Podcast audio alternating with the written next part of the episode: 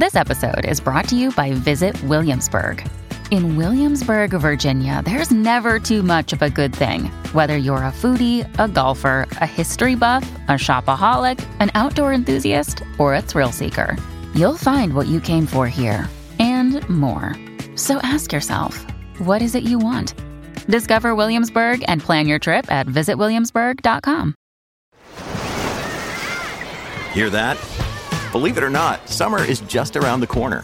Luckily, Armor All, America's most trusted auto appearance brand, has what your car needs to get that perfect summer shine. Plus, now through May 31st, we'll give you $5 for every 20 you spend on Armor All products. That means car wash pods, protectant, tire shine, you name it. Find out how to get your $5 rebate at armorall.com. Armor All, less work, more clean. Terms apply. Mom deserves the best, and there's no better place to shop for Mother's Day than Whole Foods Market. They're your destination for unbeatable savings, from premium gifts to show-stopping flowers and irresistible desserts. Start by saving 33% with Prime on all body care and candles. Then get a 15-stem bunch of tulips for just $9.99 each with Prime. Round out Mom's menu with festive rosé, irresistible berry chantilly cake, and more special treats. Come celebrate Mother's Day at Whole Foods Market. If you're thinking, I should go for a run today, but it looks like it could rain, Sierra says save on epic rain jackets. If you're also thinking, but I can't go out in these beat up old running shoes, Sierra says save on top brand running shoes. And if you're still thinking, but I'm also busy performing brain surgery, well, then we say, you really should have led with that. Sierra, let's get moving to your local store, like now. Go! Welcome to the Bike Radar podcast, brought to you by the team behind BikeRadar.com, Cycling Plus, and MBUK magazines. If you enjoy this episode, please subscribe. And if you can do so, leave us a rating on your podcast provider of choice. It really helps us reach other cyclists like you.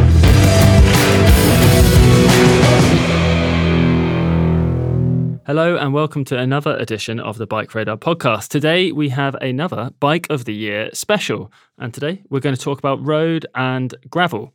My name is Simon von Bromley. I'll be your host today, and I am joined by Ashley Quinlan, our senior technical editor for Road, Warren Rossiter, another of our senior technical editors for Road, and Katherine Moore, a lovely freelancer who did our women's category. How is everyone today? How are you doing, Katherine? I'm very well, thank you. Thanks for joining us. How have you been? Yeah, good, good. Uh, I would say soaking up the rays in the southwest, but it has been rather wet.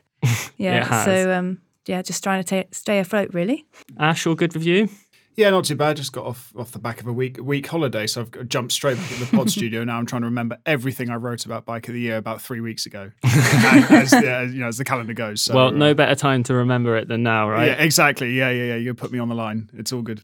and was everything good? Yeah, very good, very good. Finally, uh, seeing the light at the end of the tunnel for the massiveness that is bike of the year. And we'll get ready to start all again in a, in a week or so. Yeah, we're already already, already starting to look in for 2024 bike. That's why, that's why it sounds so exasperating. Yeah. yeah, yeah.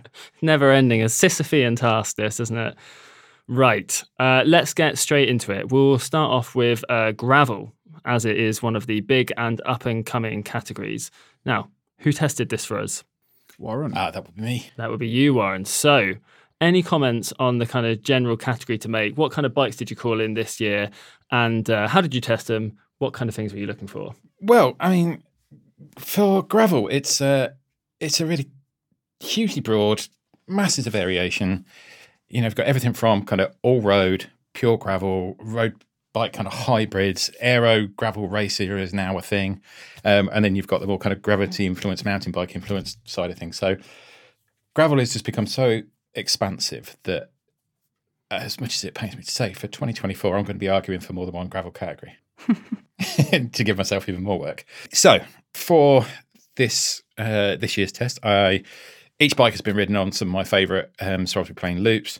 That t- takes in everything from kind of short, steep rides um, with plenty of kind of technical trail, right up to the longest one I took every bike on is a 75 mile gravel um, loop out over Salisbury Plain, which is a big militarised area in the UK, which has no tarmac roads and no houses. It's uh, fabulous, um, and that goes out to the World Heritage Site of Stonehenge and back. So my kind of take on gravel is that the bikes have to be good at everything. You know, the big wide open um, graded road. You know, is one thing. That's a that's a you know an element of gravel racing that we're seeing more and more of.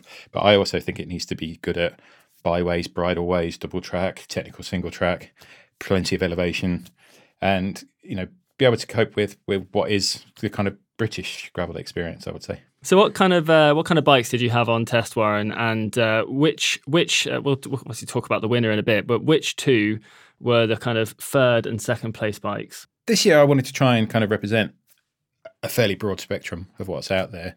So we had BMC's Kaius 01, um, which is effectively BMC's team machine with big tire clearances. Yeah, it's just a road bike with really big tire clearances and very narrow bar. Yeah, which which is great for me, but obviously, yeah, not to everyone's taste, right? Yeah. um, and then you had an even, you know, arguably even more extreme Factor Ostro Gravel, which is basically a Factor Ostro with big tire clearances. so that I kind of got those just to represent that kind of high end race orientated area. And then the Ridley Kanzo Adventure, which is like a big monster truck of a gravel bike. Um, it's a big bike that it really is. I know you ride 58 centimeter frames, but, but it, that's still for, it was big for 58. That's a chunky yeah. bike, but it's got all the fixtures and fittings you sure. could ever want on it. You know, and it's it's very very off road capable, which is is kind of a lot of fun. Then I had the Pivot Vault, which sort of coming a, a little bit left field, I would say, which had geometry somewhere between the Ridley and the and the Factor, but it's got a sort of pseudo suspension system on the back, very capable bike. Uh, and then finally, a variation on last year's gravel bike of the year, the Giant Revolt, and it's the new Giant Revolt X, which takes the Revolt frame, slightly relaxes the geometry, puts a suspension fork up front, puts a dropper post out back, and again, just a really good, capable bike. Um, from that five, and I have to say, actually, it wasn't uh, I actually had like about a dozen gravel bikes in. I shrunk it down to five um, for the constraints of the test. But and then out of that five, the top three, it was the Ridley, the Pivot, and the Giant. Why did the bikes that not make the cut? What you know, is there anything particular about those, or is it just not the kind of the right? Just didn't quite hit the same heights. I think they are kind of racing tools for a job. Mm. Um, in that if you're doing a particular like a Midwest, you know, epic 200k gravel race on fairly well graded roads or kind of like Princess Gravel in the UK, sort UCI World Championship yeah, exactly. Gravel. Yeah. They would be mm. epically good, so fast, stiff, do everything for it. But the minute you're on less optimum surfaces, where you're starting to get a bit of ruts, you're getting that kind of tractor barring or you know, um, when it runs into double track or anything like that, or you're getting any kind of sheep furrow kind of things, they're absolutely out their depth. They're as out of their depth as there would be to take, you know, a Cervelo S5 sure. down single track. They just felt that out of yeah. out of out of whack of what they did. So as pure tools for the job, if that's what your your gravel interests are, they're great examples. It's just for the wide world or gravel, they were a bit limited. Okay, so what is it about then that kind of top three that stood out? Ridley Kanzo, I think, um, has this sort of monster truck like ability just to roll over everything. It's not fast, but it's very forgiving. It's extremely stable. And when I was riding that, there was nothing I would look ahead and go, oh, that could be a bit sketchy. On that, you just go, no, let's just motor on and just plow through it. You know, it's just, it, it just rolls over everything. And for the bike packer who likes a little bit of way off piste riding, I, I, you know, I can't think of a better bike out there right now for that sort of thing. Um, with the pivot, you've got sporty, almost racy geometry like the BMC and like the Factor, but whereas the BMC and the Factor kind of get undone by their lightness and stiffness, the pivot has a kind of double sleeve seat post arrangement, which effectively like a, a suspension at the back, which takes the edge off and it it's a comfortable ride. And the front end of that they've balanced out really well. So you kind of got this racy ride position with the comfort that's going to keep you fresher for longer, as it were.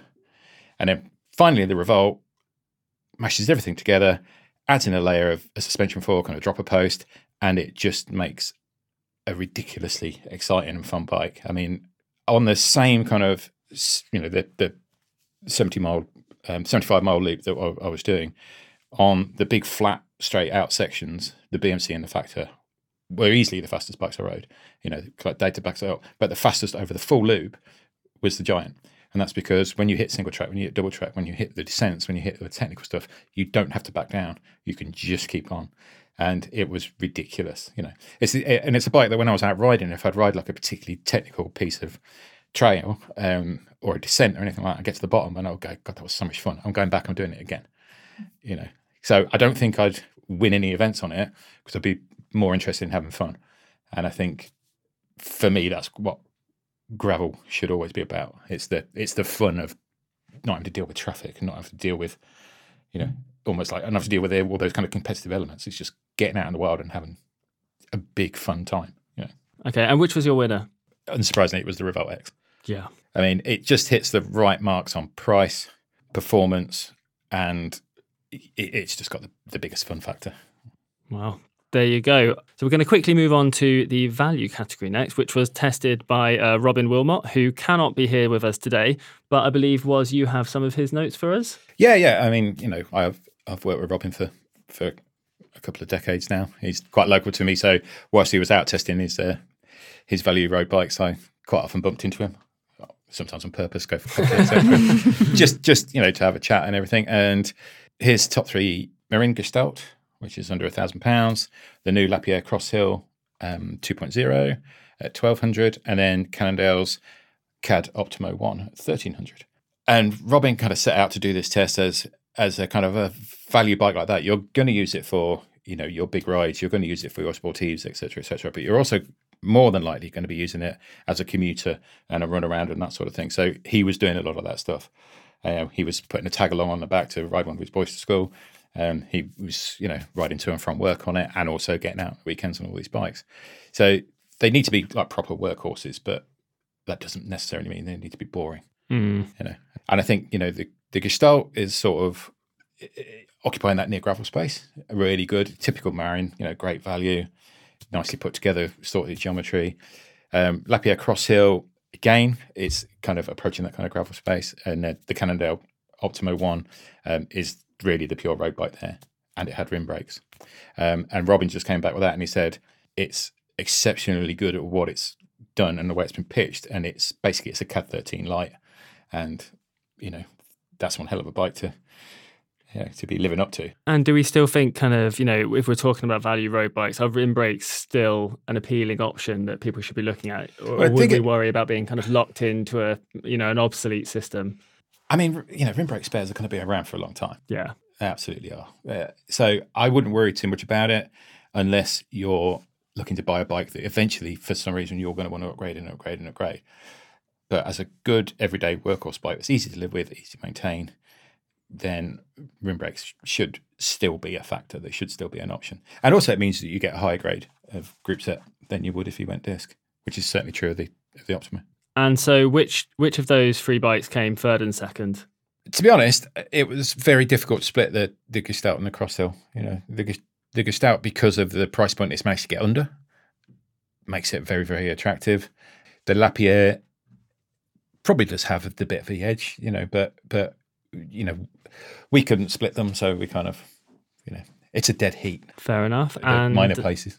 and which bike won? The CAD Optimo one. The CAD Optimo one. Okay. Well, I think that does look like a fantastic bike, and yeah, certainly if you're looking for a kind of value road bike, then then as you say, like it does appear to have that kind of you know classic Cannondale CAD magic behind it. And I know you know obviously the you know the CAD 13 still exists in kind of disc brake form, but if you wanted the simplicity and the value of rim brakes, then this looks like a great model. It's worth saying when we went to shoot it as well for our cover shots for for the magazine, uh, which will be which will be uh, uh, you know available now in all good uh, in, all- in all good newsstands. Um, you know, it didn't look out of place.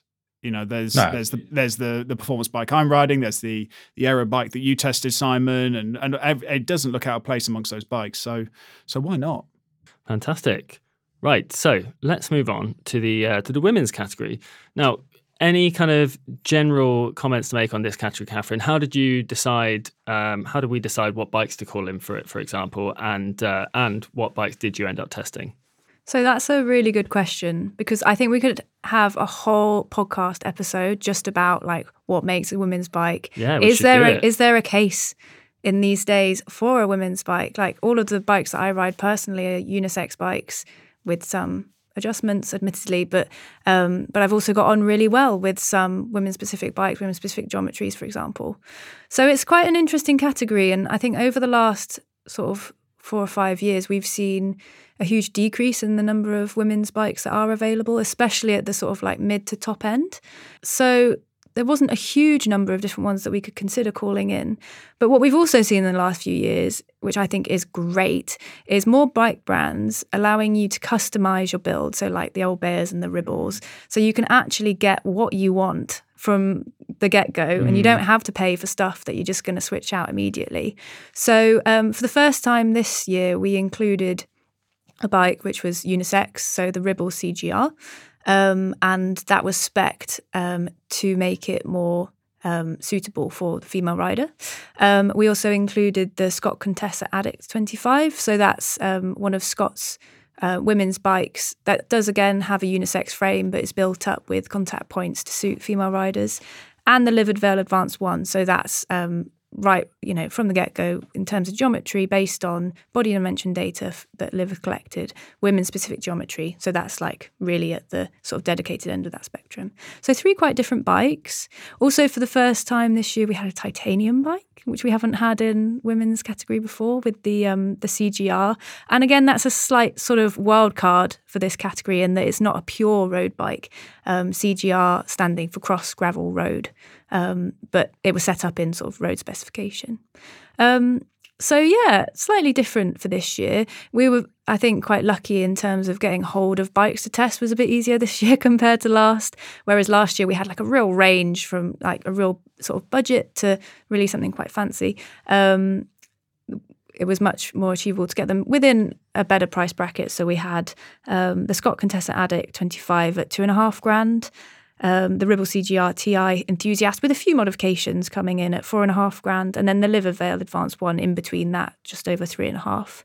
Um, so they were all either Shimano 105 or Shimano 105 Di2, so kind of within the same sort of bracket. And how did you test, and what kind of things were you looking for? So the testing, um, I'm very lucky to live on the edge of Dartmoor National Park now. So that provides, you know, some really good testing grounds. We've got, you know, a half hour climb going up Haytor, which is pretty close to, you know, you get a bit of a warm up first, thankfully, before you get to Bovey Tracey and head up. But, you know, really long climb. Um, we've got lots of really steep climbs, um, backbreakers almost. Um, a fabulous descents, lots and lots and lots of Mother's Day is around the corner. Find the perfect gift for the mom in your life with a stunning piece of jewelry from Blue Nile. From timeless pearls to dazzling gemstones, Blue Nile has something she'll adore. Need it fast? Most items can ship overnight. Plus, enjoy guaranteed free shipping and returns. Don't miss our special Mother's Day deals. Save big on the season's most beautiful trends. For a limited time, get up to 50% off by going to Bluenile.com. That's Bluenile.com. This is your typical radio ad while eating a crunch bar. This is Automatic of Auto's Used Cars. This weekend only, we're having a whale! Bring the kids. See for yourself. It is huge. Gonna make a big splash. No other dealer can say they have a whale like this. When things sound dull, turn up the fun with Crunch. If you went on a road trip and you didn't stop for a Big Mac or drop a crispy fry between the car seats or use your McDonald's bag as a placemat, then that wasn't a road trip. It was just a really long drive.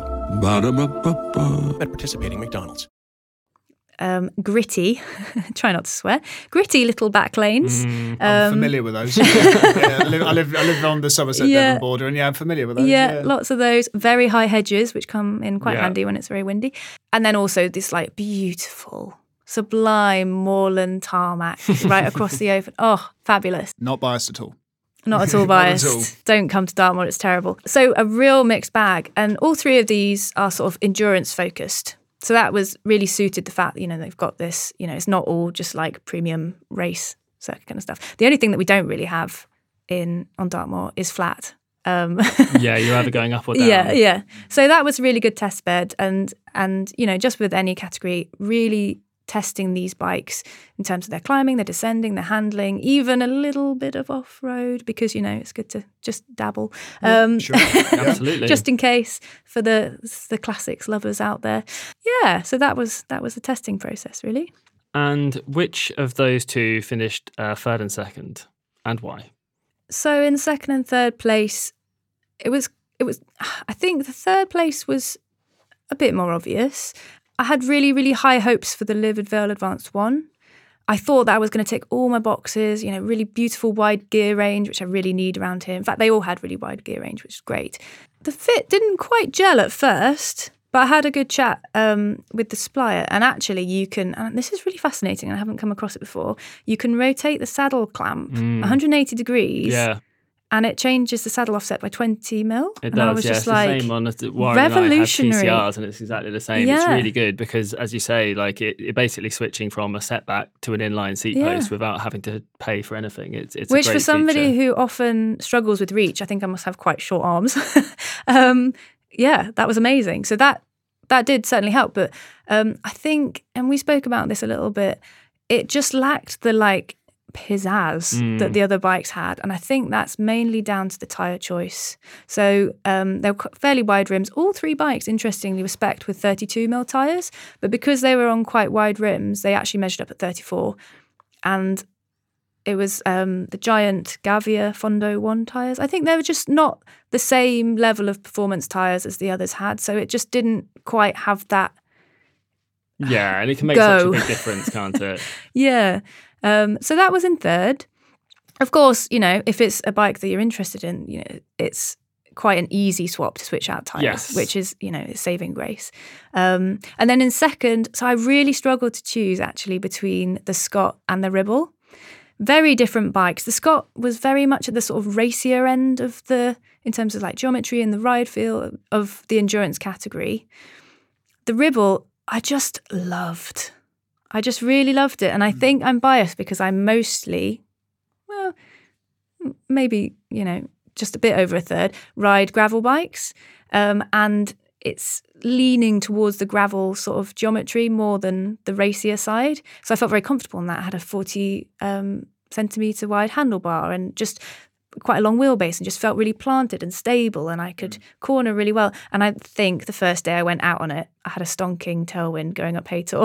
Well, I was That going made to you say, feel good, didn't it? Yeah. well, I read, and I got a massive PR and I was, Well, I was just going to like, say, I read your review, and obviously, you know, it, you know, despite that thing, it you didn't, it, it didn't. You, you commented it wasn't slowing you down, right? So it was kind of like easy to ride. It could go off road, but it was also fast on the road, and it just had that that good mix of all of those characteristics. Yeah, and like just little things like if you want to take it bikepacking because it's titanium, you don't really have to worry about you know heli tape and then ripping your paint off when you take that off afterwards. I don't know, maybe I'm just very vain, but um, No, I no, really, that's fair. really No, loved it's that bike. comment. But then I just thought, what is the essence of this test?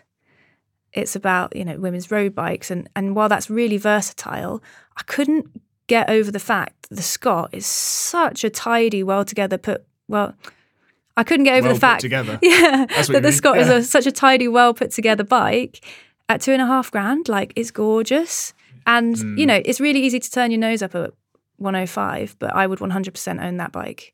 Mm. Like, and it was just so Great. It's a sleek. Really, like really good looking bike. it's Really. just such a tidy package. And yeah, I know two and a half grand is still a lot of money, but compared to some of the bikes on the market these days, it's an absolute steal. It really is. I Yeah. took it out at the weekend. I mean, I think testing I finished think- ages ago, but yeah, I think Scott need a bit of um, a bit of love for that actually, because for Yeah. years and years, Scott, you always looked at them and went, "Oh, really nice bike." Bit on the premium side Yeah. Mm. at every single level, but you know that that Contessa just looked remarkable value for money. And the bike I did recently, which are the Addict Gravel Twenty, I think, Mm. Yeah, again, a fair point. fabulous value for money, stunning package, and you just thought, wow, Scott have really, you know, really up their game when it comes to good value bikes now.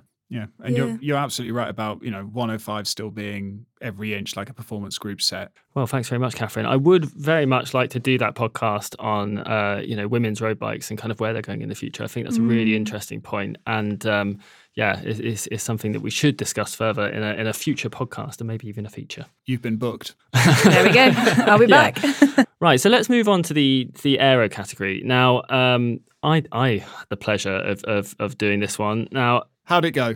it went really well, thank you. And I think you know, just in just in general, obviously, aero road bikes are kind of increasingly designed to be to be to be race bikes, and so all of the bikes that I tested were pretty much, you know, well, they were all carbon fiber frames and forks, you know, obviously, uh, but you know, most of them had carbon wheels, Mm. uh, electronic group sets as well on every single one.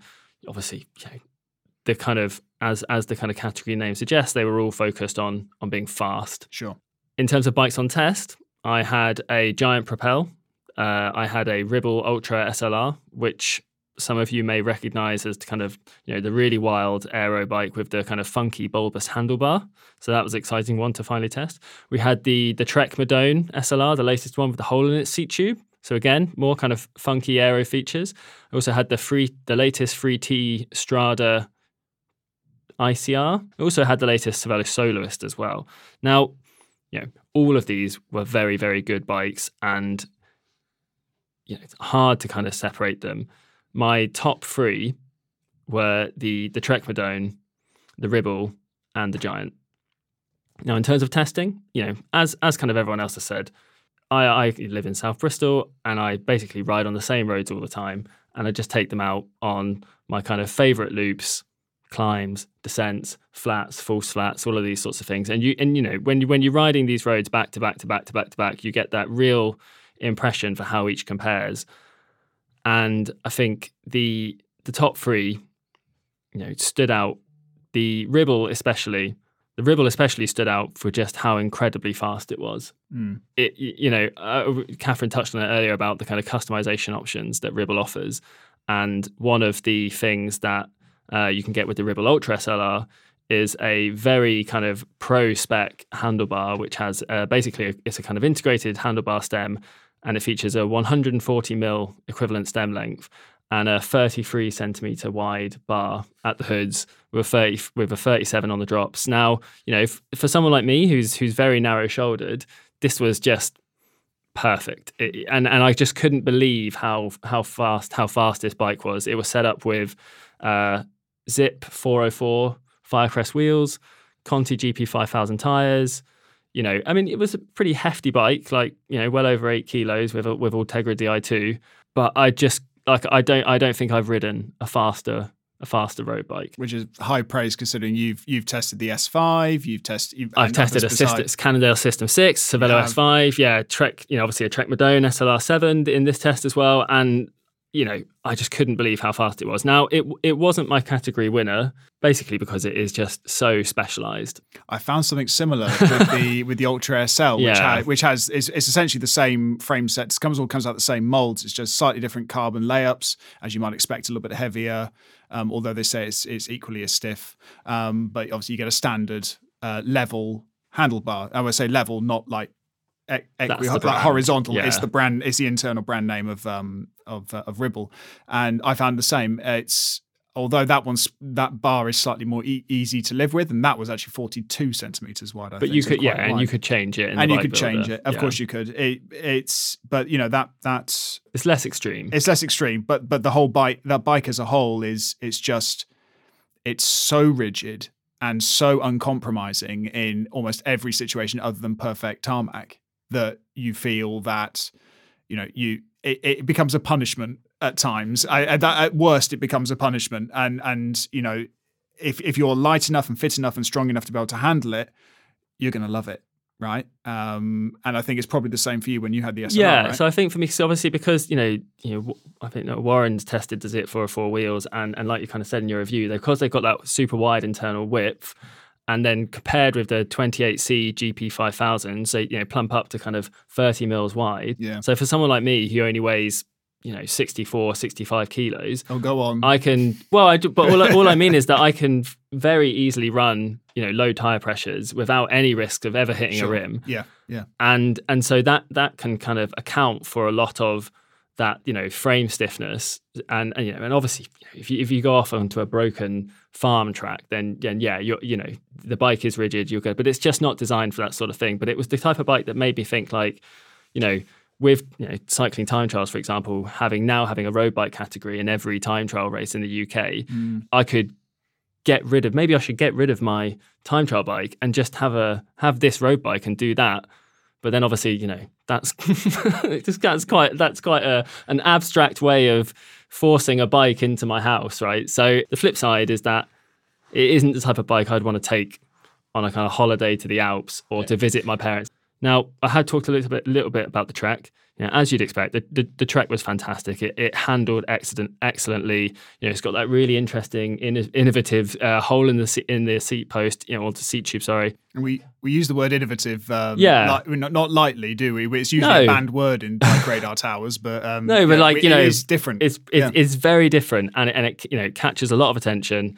You know, I like the kind of. Uh, the front end and the way they've kind of made it slightly narrower without going kind of you know too off-piste. You know, it's kind of more usable for kind of every single person. There's also the option to swap in a non-integrated front end if you wanted. You know, my only problem with it is it just it's over ten thousand yeah. pounds for an Ultegra. I mean, that Nemo is what I'm really intrigued by. Yeah, you know, we haven't had one in the office that we're fitting yet, which is annoying because the previous gen, the double IsoSpeed equipped Madone, was I've talked about you know not having you know not ever wanting to own an aero road bike. That's the exception that proves the rule mm. because that was an aero road bike that was weirdly comfortable. Yeah, mm. and I you know I thought it was fantastic. It carried a little bit more weight, but it's an aero bike. It does. You know. Yeah, and I don't think it slows it down at all. So the Trek Madone is, you know, it's a, it is it is undoubtedly a fa- a fantastic bike. It's just that, yeah, it's a bit, you know, and Trek aren't the only brand that that has this you know problem in inverted commas. You know, Specialized the same, Pinarello is the same. You just have to pay a lot of money to get a bike that says Trek on the down tube because it had a you know a slightly similar but slightly worse build than the Ribble, for example. The Ribble cost six and a half thousand pounds and the Trek cost ten. You know, and I thought the Ribble was you know obviously I can't I can't actually quantify it. I haven't been to the wind tunnel, but I felt like the Ribble was a slightly faster bike, probably because of that you know extremely narrow, yeah. extreme yeah. handlebar yeah. setup and the slightly better tires that it has. So it's difficult then to justify saying, well, you should spend four thousand pounds more on the trek when you know that's a a car to take you know to drive exactly, you to yeah. the race or whatever. So my category winner was the the Giant Propel Advance Pro. It has that excellent balance of you know it feels like an aero road bike in terms of how fast it is, but it's also not super heavy. It's very comfortable. It's got plenty of tire clearance. It doesn't have a handlebar that is you know wildly extreme or you won't be able to customize it. You know you can you can change the stem length you can change the handlebar width. It's you know it kind of looks like a relatively normal bike as well which i think is important for a lot of people. It, it doesn't have that problem that you know i talked about with the ribble descending cheddar like it doesn't feel like a hard working bike to ride. And it's just you know in a typical giant fashion i mean obviously you, have talked a little bit about um, giant already in this podcast. It's just fantastic value. You know, the kit is nearly flawless. You get a power meter with it, which you don't on which you don't on the other two. And yeah, it's just very, very hard to criticize. Funny you say that actually, because I fairly recently tried the new EnviLiv, yeah. um, which is the Liv, the women specific sort of equivalent of that bike. And as someone who doesn't routinely ride aero bikes, um, I really got on with it, and I mm. thought it was actually mm. remarkably comfortable. And yeah, I went up for a group ride. Um, with a club in Exeter that I'd never ridden with before, and it was pacey. and I was very glad I was on that bike. but yeah, I was I was kind of blown away because yeah. I thought that riding an aero bike would be like quite, you know, like you said, unforgiving, mm. sort of very, yeah. very overly stiff. And actually, I could see myself riding. You know, I don't need to own one, but really enjoy that experience. So interesting to hear that came out on top. So Let's move on now. We're going to come to you, Ash, next, and yeah. we're going to talk about performance road bikes. And so, uh, as as before, any kind of general comments on the category to make, and what bikes did you test? Well, the the, the comment I'd make about about the category as a whole is up until about the eleventh hour, we were calling it the race category and the race all rounder category. And then we switched it to performance to sort of en- encompass kind of a broader spectrum of bike, even though they're all very, very similar, to be honest. And it's, it's interesting, as we just mentioned as well with, with aero bikes, you know, you're getting light, light, light, traditionally lightweight bikes have moved, become more aero and, and, everything's kind of you got that Venn diagram where everyone sort of wants to sit in the middle for most of their bikes and race bikes, and you see a lot of them on the on the world tour scene. Um, so I was when I was looking for the bikes we wanted to test here. you know, I was I actually had an embarrassment of riches to kind of choose from on the market. Not all bikes were available. Um, I couldn't get, for example, a, a, Canyon Ultimate, which I felt would have been a good fit for this category. And I'm sure you know many listeners might agree with that. But you know, we had five bikes that came in that you know kind of var- slightly varied in in their approach, but but we had we had a, a Cannondale Super Six Evo, the latest one that uh, that Warren uh, Warren first rode for us out in in Spain. Was it Warren? You got to Spain for that one. Uh, the Wilier SL has been around for a little while now, but um, it was a bike we hadn't seen before, and it's actually quite interesting in terms of uh, the way Wilier does you know, has a kind of Italian approach to to race bike design. Another Italian brand, we had the Colnago V4 RS. How could we not have Tadej Pogacar's bike? The, the bike that's almost been designed for him, I suppose, in the sort of race all rounder slash performance category. Uh, a Basso Diamante, which we first saw at uh, Eurobike last year, um, and that had seen a few updates. But what was really nice about that bike and intriguing is that it doesn't really have any aero nods on it, so it's really a kind of slim tubed climbing race oriented bike. And we also had um, an ENVE Melee as well, which is actually not a complete bike. You can have it as a frame set and then you build up your bike around that. Uh, we had our local uh, distributor here, ENVE distributor, build up the bike for us with uh, ENVE compatible parts. We didn't go overboard, so it's in line with the kind of prices that we saw.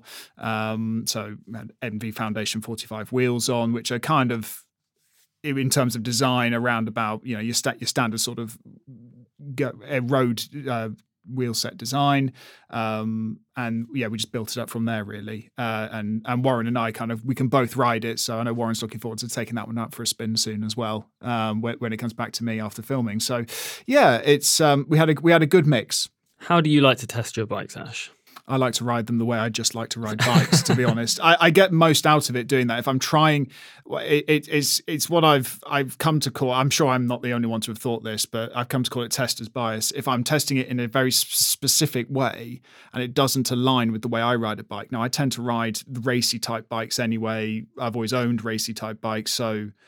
Uh, uh you know, for for the length and the speed and, and and the efficiency and so on. So, I just I tend to take them out on certain loops. I do sort of what I call speed runs. I'll also do uh, rides where I'm not actually thinking about riding fast at all, and I'm just going out to ride them. So, um, what bikes made your top three, Ash?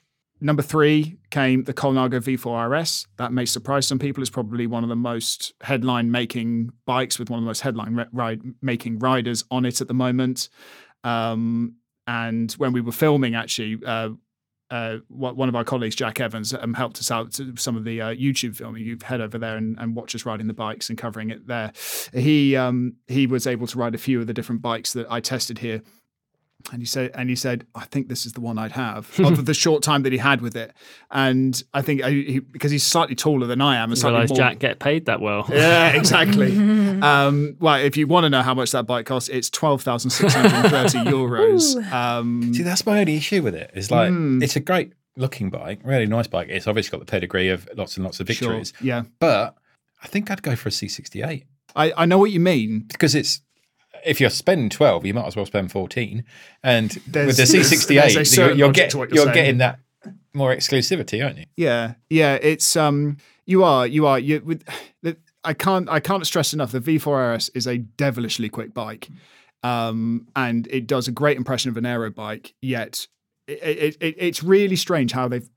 I, I, I can't quite work out how they've managed to do it. And Colnago, when they sent us the press details about the bike and me some more details about it as well. Couldn't quite tell us exactly where it was fast against who and why and, mm. and so on. They, they were slightly woolly around that subject but i can tell you when i've been riding it on you know very high quality dura c50 wheels so not the ENVEs that Pogacar's riding around on it, it it's it, it's intoxicatingly quick. Um, and it's a really easy bike to handle, easy really bike to descend on. You know, yeah. it's one of the best race slash performance bikes you can get out there today. There's no question about that. But it is incredibly expensive, and you there, you are certainly paying the Colnago tax, if if we want to call it that. It's yeah. so my final two that it was incredibly close to call my final two, and it comes down to the Americans um, that I had in the stable. I had a obviously a Cannondale Super Six Evo, I had an ENVE Melee, and I I engaged Warren in a bit of a conversation about this. I was I was I'm just not sure. I'm just not sure which one it, it should go to. And I suppose if I were buying a bike, and many you know we're just buying a bike with my head, I might be 51.49 in favour of the Cannondale Super Six. However, we don't always do that, and the ENVE Melee offered just something a little bit more just in a tight, what feels like a slightly tidier design somehow in, in terms of its proportions, just visually, um, and the way it rides. It's just a little bit more comfortable, a little bit more docile, which you might think is a bad thing, but actually it just gives you confidence um, compared to the Super Six. But if you love a razor sharp bike and you and but that yeah, it's still predictable, but you love that razor sharp handling, Mm. then the Super Six is still it's every inch the bike that it always has been for the last few generations. And I've loved previous generations of the Super Six. I know Warren, you have as well, and it's you know it's right up there for you. And yeah, it still should be. It still should be. And it's it was a real tough thing to split them. The Super Six is a little bit better value. You're talking Ultegra Di2 with I'm um you know HollowGram. Uh, I think they're SL45 wheels on there, I believe, if I'm remembering correctly now, and they I, I mean, you'd never need to upgrade them. Um, and it, and you know the, the bike comes fitted with um, Clincher GP Continental GP 5000 tires. Um, I think, although, as excellent as those tires are, I think it's a real shame that they don't come with tubeless tires as standard. If there's think the- one yeah. objective thing that I could put, I could poke at it. I'd be going to a Cannondale dealer or a shop and saying, "Would you mind swapping those out for me for Yeah. STRs?" And if they do it for you, then you have you've got them all the. Well, that's the thing when I was when I was riding it on the launch. Obviously, I mean, you know, I, I put my hand up and say I own the previous generation, Yeah, yeah. Super Six Evo, and it's very very similar. It's just that little bit lighter, a little bit, just a little bit more Evo, a little bit more Mm. evolved. But I did find, you know, riding it out, you know, a- around the roads and the hills around Girona. This bike is fabulous, but I still had the one criticism. I was like, "Why are you still putting 25c tires on it?" Mm. Yeah, It yeah. was kind of, and it was a criticism I had when they launched not the last generation Synapse, Synapse before. Mm. And I was riding that out in Italy, Mm. and again at 25c tires. I said, "This is stupid. Why are you running 25c tires?" Mm. And it's kind of, you know, the the thing I got was, oh, it's to appeal to that kind of mainland European, you know, Mm. a, a accepted standard of things. But with that Synapse, when they brought it to the UK, they did UK spec and put 28s on it.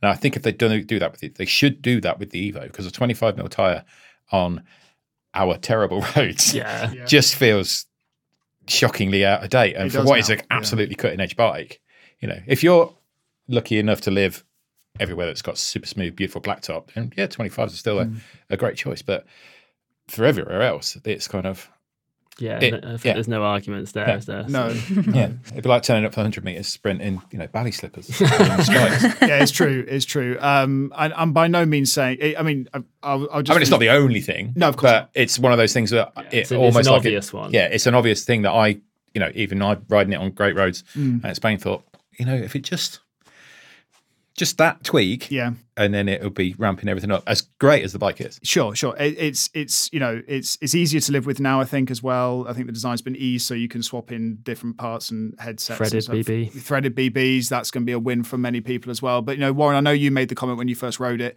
So it's brilliant. If I were in the market for a new bike, I'd be I'd be right there for it, with, among others. But at the same time, it's it hasn't moved it along enough that I'm thinking, well, mine mine. yeah. I don't need. I, I don't want to chop my Evo in for no, it. Yeah. no, exactly. No, and I think I think in you know in when I then looked at the melee and I saw what that offered, so it was slightly different.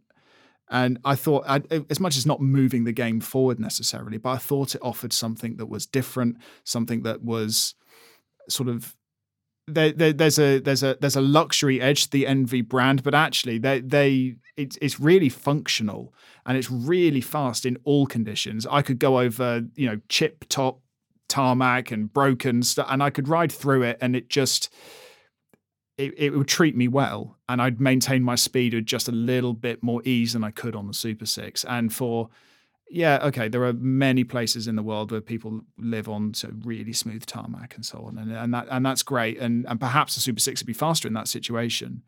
But if you're looking for that kind of all-round sparkle where it just can't be outdone, I'm not. I wouldn't even be surprised if I could take it on some very light the ENVE melee on some very light gravel and still really really enjoy it. Pump some, you know, put some slightly bigger tires on it. Job done. And I just, it, it it just stood out to me in a way that I actually find very difficult to quantify. I hope it comes across in my in my reviews when you when you go and read them on bikeradar.com. But you know, it's it was it, it there's no doubt it's an expensive bike. It's and you know I had two I was in two minds thinking, mm, can I really award that? You know, in a cost of living crisis in the UK and you know prices rising everywhere, you know, can I really award a bike that you know when it's all specced up the way I had it specced up, and that's by no means, you know, dipping deepest into the parts bin, you know, at ten thousand four hundred pounds, it's a lot of money. Mm. It's a lot of money. But I came away from the test thinking, I think this is the bike that I covet the most. Sure, I, I rode it because it mm. was delivered to me. Sure, yeah, well, there is that. Yeah, um, but only briefly. I mean, I didn't put too much into it, but I rode it and I uh, yeah, I would agree. I just felt at home. You just yeah. felt this is really good. It's just good, solid. It holds no surprises, mm. and you just felt comfortably fast all the time. Sure. You know, um, whereas as much as I love bikes like the TCR and the Evo, um, there will occasionally snap. They will bite back. Mm, you know, yeah. on on that rare occasion because they are so rapid to respond. Sure. You know, um, whereas the ENVE was just that kind of, you know, it's like a it's like a very fast four wheel drive Audi compared to a compared to a you know Larry rear wheel drive Porsche. It's the golden retriever of bikes. it's a bit more exciting than the golden retriever. oh, don't say that. Listen, I got a 15 week old puppy at home. had to get the puppy in. I, did. I really did. I really did. I haven't had an opportunity to this point, so I'm going to do it now. Anyway, our anyway. final category. Yes, our final category, endurance road bikes was. Now, uh, you know, we touched on gravel bikes right at the start of this podcast and how they're you know that's in a kind of you know constant state of flux. Now, endurance road bikes is one category that is you know has arguably seen a lot of its territory encroached on by gravel. How did you choose bikes for this one? I mean, it's it's one of those things that I would say you know I've I've been around endurance bikes since they were you know first conceived, as it were. But the idea, the endurance bike is having something of a I would say an identity crisis. Mm. Basically, being squeezed from both ends. You know, the kind of performance end of road bikes are getting more comfortable. Even aero road bikes have big clearances yeah. these days, right? The tyre clearances yeah. are there, and gravel bikes are getting lighter and more aggressive. So it's literally being squeezed from both sides. So uh, is a endurance bike today a, a, relaxed race bike or is it a tamed gravel bike? You know, and I, I kind of wanted this category to reflect that, and so I did. I don't know, kind of went out on a limb on, on a few choices here. Um, first off, I had the the Wilier Gran Turismo. Um, SLR, a new bike, which I think you rode on when it launched. I did, yes, yeah, yeah. and that's got like a elastomer or a 3D printed elastomer infused rear end, uh, you know, which we've seen similar from BMC on a URS gravel bike. Then I had uh, the Cervelo Caledonia. Then I had the Merida Scultura Endurance, which looks like a traditional bike. There's no drop stays on this. It's a standard, you know, two triangles. It looks fairly classic, and Merida great brand for bang for buck. So I wanted those to be in there. Then there's the Vitus Venon Evo, which is a brand new bike. Um, I've kind of tracked the progress of this bike and its development. Um, and I had a early prototype of it about a year ago, which I've ridden around a bit. Um, I've been out to meet their engineering team, and this is a bike in the kind of mold of uh, Ridley's Grifn, which is an endurance bike which you can also build up in a gravel spec. They've, it's a very similar thing, even though the Venon, I think, started its development before Ridley. But that seems to be a direction that we're seeing from gravel. And then the final one is the Rondo Ratt CF2.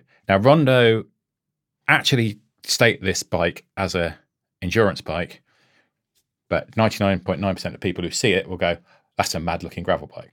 looks like Robocop, doesn't it? And it looks like Robocop, yeah. Mm. I mean, it, it's like a Brutalist Architects um, fever dream sketch of what a bicycle should look like. And honestly, I loved it. I just loved the look of it. So yeah, that that was my that was my five. The three that made it through um, to the podium places were the Cervelo, the Merida, and the Vitus. And how did you test these bikes? Again, because um, uh, this is a long-standing kind of loop actually, because I've done the endurance bike of the year testing. I think for over a decade now. Um, and so what I tend to do is I get the bike, I'll get it set up to me, and then I'll get straight out and just kind of do a high tempo, kind of two and a half hour ride, just hitting like lots of local bits that I, you know, I enjoy. A couple of really steep short climbs, a couple of draggy climbs, that sort of thing, just to get used to the bike. Uh, but then once I've done that, uh, then they all get ridden on the same um, the same test route, which is a 132k, 82 mile loop around around Wiltshire into Somerset, taking in the kind of big local climbs that I can get. There's a couple of descents which are on semi-private roads, so you can really let go on them, and then it's just a case of re-riding back to back back to back, and, and just going through how they're how they're built, what the value is, how they handle is the most important. Um, and again, for me, it's all about the fun factor. The bikes have to be fun. Um, you know, and I think this this this year's kind of endurance bike test, these five bikes I've done, I think it was in excess of two thousand kilometers just on those. So um, a lot of very very wet miles. As well. yeah, March is the wettest for forty years, so you know these bikes cope really well in uh, awful weather. So talk us talk us through your podium bikes then. Which ones finished third and second? I would say in third place is the Cervelo Caledonia. Um, again, it's the, the Caledonia 5 is a bike I absolutely loved because when you take a brand like Cervelo, who are absolutely steeped in racing, you know, they've never been anything else, it's exactly what you'd expect them to make of an endurance bike. So it's still got pretty quick handling responses. It's still not it's not super tall at the front, but it's not overly slammed, and the reach is generous without being overly long. So when you want to go fast, when you want to you know mix it up and you know have a bit of a sprint on it, if you don't feel like you're fighting against it, it's play it plays ball with you. But generous tire clearances, good comfort levels, and you end up with a bike that's just smooth riding but speedy, and and that's exactly what you want, you know. And then in second second place, um, it's uh, Merida, which as an endurance bike, it absolutely stays true to tarmac. It's it's not about anything else. Um, it's got the classic taller, shorter ride position that defines an endurance bike, um, but it's got generous tire clearances. What I really did like about it as well is that it it was one of the cheapest bikes I had on test, the 3400 Rival AXS group set, really good set of um, DT alloy wheels, and shipped with Conti GP 5000s. Like a premium tire on not a premium bike is a rare thing. But the other thing was they put 32 mil Oh, GP okay. 5000s Yeah, on it. fantastic. And they were, I thought, ah, it's going a bit much. Uh, it's a bit, bit big. They were a revelation, especially in the like awful weather. Mm. Like grip levels out of this world, comfort levels. Uh, you know, I was like completely sold on it to the point where I'm going, I wonder how- if, which of my bikes I can get 32 in now. Because I just, I, it's something I really want to experiment with. I think Merida is really good for that, as you say, that value thing. Though, like I, I- I've wondered if that was going to change in the kind of like you know the last year and a half or so of price rises. But Merida has been one of those brands who have really kept com- very competitive pricing like across the board. Yeah, absolutely. It's just been, you know, e- exceptionally good value for money. Couldn't put a foot wrong. Merida's contact points are really good. Fabulous. You know, Merida own brand saddle, but it's like proper, modern, short shape, super comfortable without being squishy. You know, the, the bars are great shape, nice compact drop. They just got every element of it right. Yeah, and they don't it- skimp on the kit either. And yeah, you know, and just a, a good all round classic endurance road bike. so your winner. The winner, um, the Vitus Venon, it's it's got a very long name. the Vitus Venon Evo RS Aero Force, wow. but I'm just going to call it the Venon Evo. Um, what Vitus have done here is they've achieved something really quite special. It's a bike that's um, I would put up there with with the best endurance bikes that I've ever ridden. I'm talking Cannondale Synapse, Giant Defy, Special Roubaix, Trek Domane, but its core is versatility. It, it's, I mean, it's mad that this is as good a pure endurance road bike as you'll find, but it can take a 45 mil tire. And not only that, it's got proper mudguard mounts. It's got a removable bridge, so um, it's got it's even got like two position bottle cage mount, you know, bottle cage mount on the down tube. So you could effectively put a 45C tire on it, load it all with bags, and do a little bit of light bike packing with it. It could be an Audaxer beyond compare because it's a light bike. It's a really light frame. You know, the XL bike that I had, it's a sub 900 gram frame. Uh, You know, um, everything that they've put on into this bike just shows this kind of new direction that Vitus are going in. They kind of started with the ZX1 you know, this big level of in-house development, and it's quite frankly, it's exceptional. You know, it's um, the handle is really lively, which makes brings this incredible fun factor. Um, it, I would say, like it combines the sensible with the sensational to to such an effect that it it really did blow me away. Um, and all the while they've done this at a price very few can match. You know, the bike that I've got, Force AXS, Prime Primavera 44 carbon wheels, which is a really good, new, decent modern wheel. Good width inside, tubeless ready, 1500 gram, grams a pair. You know, and then you've got slick carbon seat post, good saddle, an aero um, carbon bar. It's got the FSA um, ICR system on it, so everything's re- routed fully internally. Beautiful tires, Michelin Power Cup tires, and it's doing all that for four thousand six hundred ninety nine pounds. And in context, say something like the Villiers, which fabulous bike, absolutely fabulous, very comparable spec.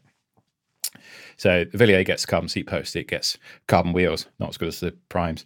Um, it's force AXS.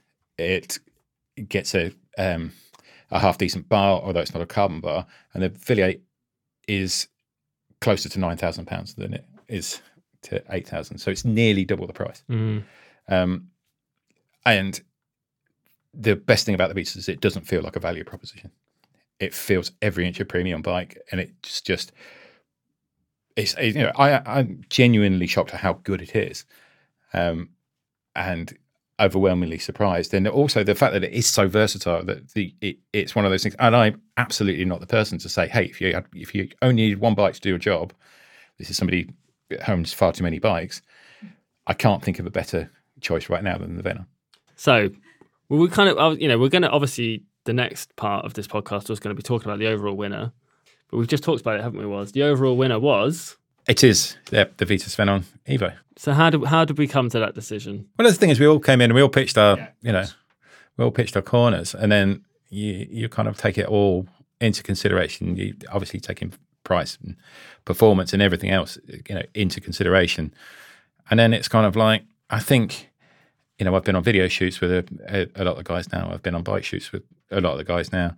And every conversation I've had with a wide variety of people and everybody that's been and ridden it and everything, they've all kind of gone, yeah, I think it's the one I want. You Mm, know, yeah. it's just it, it's hard to explain how well it does most things. It's a properly do it or do anything kind of bike, and and you know they should be applauded for that. Absolutely, should be applauded for that. And uh, yeah, it's worth reinforcing as well. You know, your your your four four and a half grand is is going on a bike that can do all of that, and it's not like you need a specific bike for one task and then another and then another. You could you could take this bike, you know, racing on your local track, or you could take it, uh, you know, sort of. I mean, that's a really gra- interesting thing with gravel, it. Is you know, like, audaxing. It's, although it's an endurance bike, it's one of the more aggressive endurance bike Mm. geometries that I've, I've ever seen. Yeah. and I have spoken at length to, to the head of the um, the team that that put it together, Ben, and he's uh, incredible numbers geek, and he assembles geometries of every single bike on the market that in those particular spaces. So he's got a database, and he's literally benchmarking it, and he benchmarks all of those geometries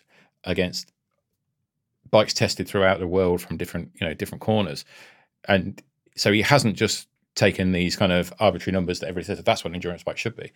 They've actually been investigating and prototyping and doing so much work behind the scenes.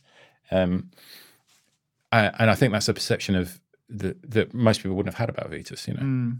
as I say, I went over and visited their R and D department. It's a forty-strong team that are doing the R and D on their bikes.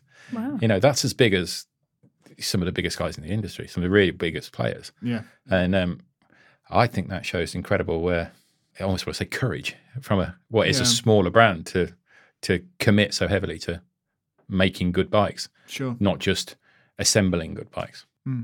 All right. Well, as has already been mentioned, if you would like to read all of the reviews, you can find those in Cycling Plus or on bikeradar.com. As always, thank you for listening. Don't forget to subscribe to our podcast if you haven't already. And please do leave a review wherever you get your podcasts, as that helps us reach more people who are into bikes. If you have any questions or comments about what we've discussed today, you can email us at podcast at bikeradar.com. Otherwise, thank you very much, everyone. Thank you. Pleasure. Thanks. And we'll see you next time. Thanks for listening to the Bike Radar podcast. If you've not done so already, please subscribe and share with your friends, or leave us a rating if you've enjoyed this episode.